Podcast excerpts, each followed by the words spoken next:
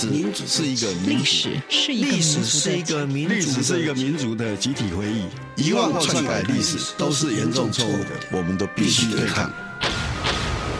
开放历史，透过档案的开放、田野调查与口述历史，把台湾的历史还给台湾，把台湾的记忆传承下去。历史原来如此。由薛化元讲述，欢迎收听。各位亲爱的听众朋友，大家好，欢迎你收听这一季《历史原来如此》这个节目。这个节目在这一季中，主要跟大家分享台湾从解除戒严以后，如何逐步朝向完全自由国家发展的历程。然后再来回顾，为什么一个明明已经行宪很多年的国家，居然需要花那么多的时间才能成为完全自由国家？我这是呃两个完全对照的内容了哈。那在上一集里面，我们跟大家是简单的说明战后台湾啊政党政治发展的轨迹。那为什么要讲这个呢？有一个很重要的原因，就是。在近代的民主政治中，政党的制衡是民主宪政的常态。台湾从没有真的 powerful 的在野党，到多党存在的一个竞争的空间，本身就是见证着台湾民主政治发展的重要的轨迹。那接下来在这一集中，我们想简单的跟大家说明。啊，原本我们曾经提过解严，还有解除戒严以后这个社会力的蓬勃的发展。那在其中，我们要解，那解严以后为什么需要进一步的自由化跟民主化的改革，甚至留下很多直到现在都还没有解决的历史问题？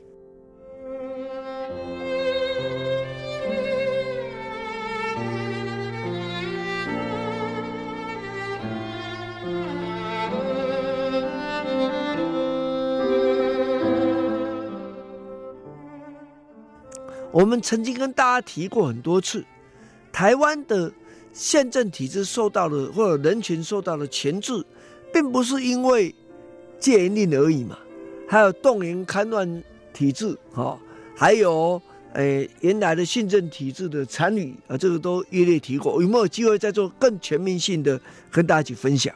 而这样的制度之下，所以解除戒严一定没办法达成自由化，这大家知道。可是解除戒严的本身，呃，另一个很关键的，因为一般的教科书，如果你读台湾的书都会讲啊，解除戒严，那制定国安法，国安法有国安法三原则，不得违反宪法，不得主张分裂国土，不得主张共产主义。OK，这这大家都知道。可是我们也跟大家分享过，说在解除戒严以后，这三年者并没有马上发挥它的功效，因为还在动员戡乱体制，还有刑法一百条。还有惩治叛乱条例，凡是违反三原则，都可以根据这个这个法规更严厉的来处理，当然就不会用到国安法三原则的这个部分。但是实际上更重要一件事情是，台湾从戒严变成解严，这个过程就是有一定程度的体制的改变，而且朝向改革的方向改变。那既然是改革的方向改变，就应该要重新回去探究过去。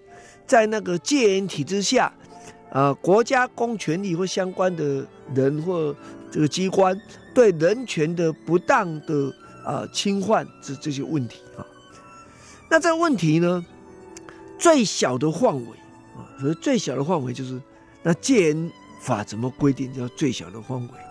戒严法是规定，只要是受到军法审判的平民，在解除戒严之后。都会根据戒严法，那么要求上诉啊，这戒严法第十条啊，那你你可以上诉的这件事情，当然代表说，哎，这哎可以由司法体系来重新来审视过去在戒严时期他是否有受到不当的审判呐、啊、等等这样。可是当时的国安法啊，特别是国安法第九条。那么去冻结了戒严法这一条规定，也就是限制这些人在解除戒严以后不得上诉了哈。那当时这是呢引起很大的这个这个争议嘛哈。那在一九九一年，当时司法院大法官会议释字二七二号解释，他怎么说？他说，因为戒严跟解除戒严相隔三十多年，三十八年啊，为了谋这个裁判就是审判的安定啊，为了维持社会秩序，所以呢，哎，可以哎不准他们上诉。那这个理由实在是有点勉强啊。而如果这样，那其他的国家的转型正义怎么推动呢？啊，不过好歹当时就是这样。那因为这样的关系，变成没有办法救济，所以最后就是啊、透过不当审判这个补偿条例，那么成立了不当审判的补偿的基金会来做一些补偿。可当时这补偿呢有限制，它限制是，哎，判断犯。可以救济，可他们完全忽略了，在白色恐怖期间，很多的案件根本不是用判断来处理的啊。这个等到我们讲到转型正义的时候，再整个跟大家提做更清楚的说明哈。那既然是这样子，也就注定了解除戒严本身是如此的关键啊，因为。这样一来，就结束军法审判的时期，啊，结束了警备总部去主管出入境的这个权限。但是，动员戡乱体制没有终止，惩治叛乱条例没有废除，刑法一百条还在，所以言论判断罪依旧，白色恐怖没有终结。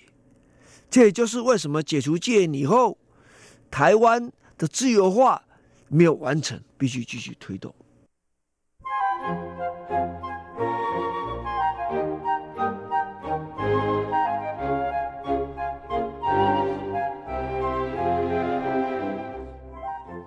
那第二个重要的事情是，蒋经国解除戒严，可蒋经国对于是不是要由人民来直接选举？全面的国会议员，也就是把国会建立在定期改选的民主机制之上，建立在人民的同意之上，这些事情他是保留的了。那据啊、呃、政治上的长辈们说，啊、呃、有前辈就问蒋经国，说为什么不再做进一步的改革？那蒋经国是这样回答，认为说，反正迟早是台湾人的，何必？急什么啊？大概是这样的意思。那当然，这也可以了解了。你不全面改选，老成凋零完了，也就全面改选。只是因为你没有做这件事情，所以民主化改革就没有办法完成。这也是历史的现实了哈。那解严的第二年的春天，蒋经国也可以说是应该是一开始在意料之外就过世了啊，生病过世。那李登辉继任。总统，那李登辉进行政治改革第一步，实际上是延续蒋经国的基本的架构啊。不过加了什么？那要自愿退职啊。第一届资深中央民代表自愿退职条例，那给了非常优厚的退职的条件啊，但是没有限制一定要退职啊。我曾经问问过当时国民党内的。增额的立法委员，他做了口述历史。他说他去人家家，要劝人家退职，被他拿扫把赶出来。啊，你可以想象嘛，呃，特别家属比资深中央民代表更激动啊，这是当时的一个一个状况。那所以就是因为退职条例给很多优惠的东西，就有人批评了。那自愿退职比例又低，啊，这样状况当然是反弹更厉害。更重要的是。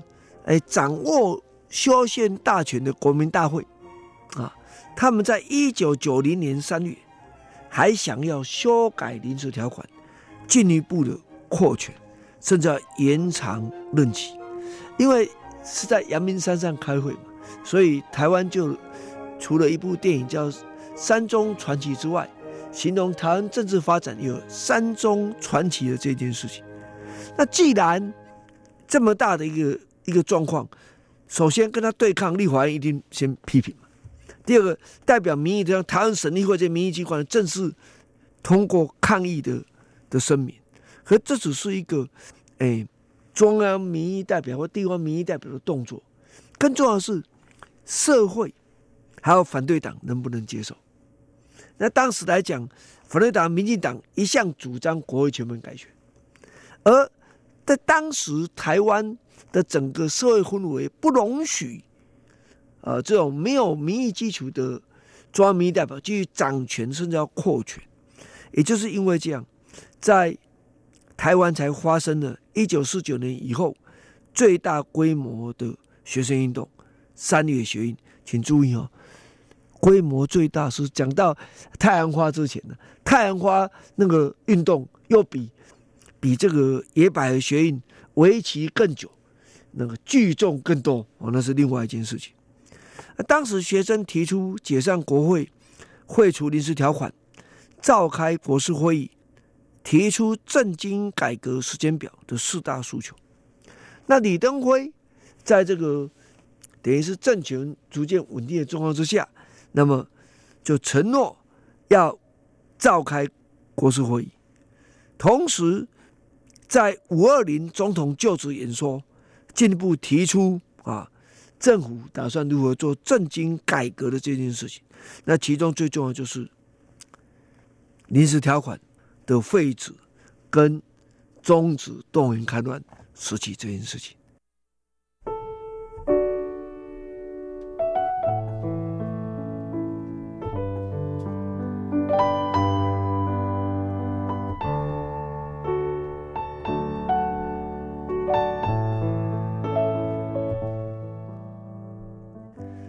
那废止临时条款是有共识，终止动员可能是有共识，但其他改革怎么样呢？啊，你的国会全部改选怎么做呢？就就在李登辉召开国事会议，朝野共识还没有具体完成。一九九零年六月二十一日，司法院大法官会议通过释字二六一号解释，这个解释强调第一届中央民意代表。必须在一九九一年十二月三十一日以前终止行使职权。可是原本的自愿退职条例没有说什么时候以前要退职，现在透过哎释字二六一号解释，为万年国会画下句点。啊，这台湾民主化是非常关键的。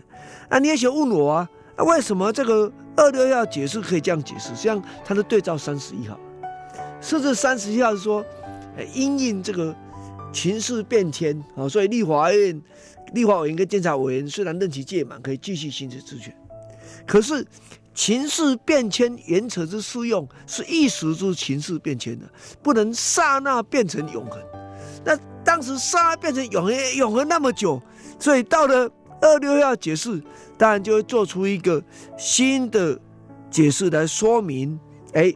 为什么万年国会必须要要结束？原因就是因为它违反了宪政体制的民主原则啊。那为了解决台湾进行中民大全面改选的法院问题，那当然是配合的废除临时条款体制，跟后面如何进行第二次国民大会的第二届国会的选举嘛。那这个时候就必须要进行修宪。那对国民党来讲，就是要一机关两阶段。那反对派不赞成，啊，这也就是后续台湾民主宪政改革的第一次的啊内部的不同意见的对峙跟推动。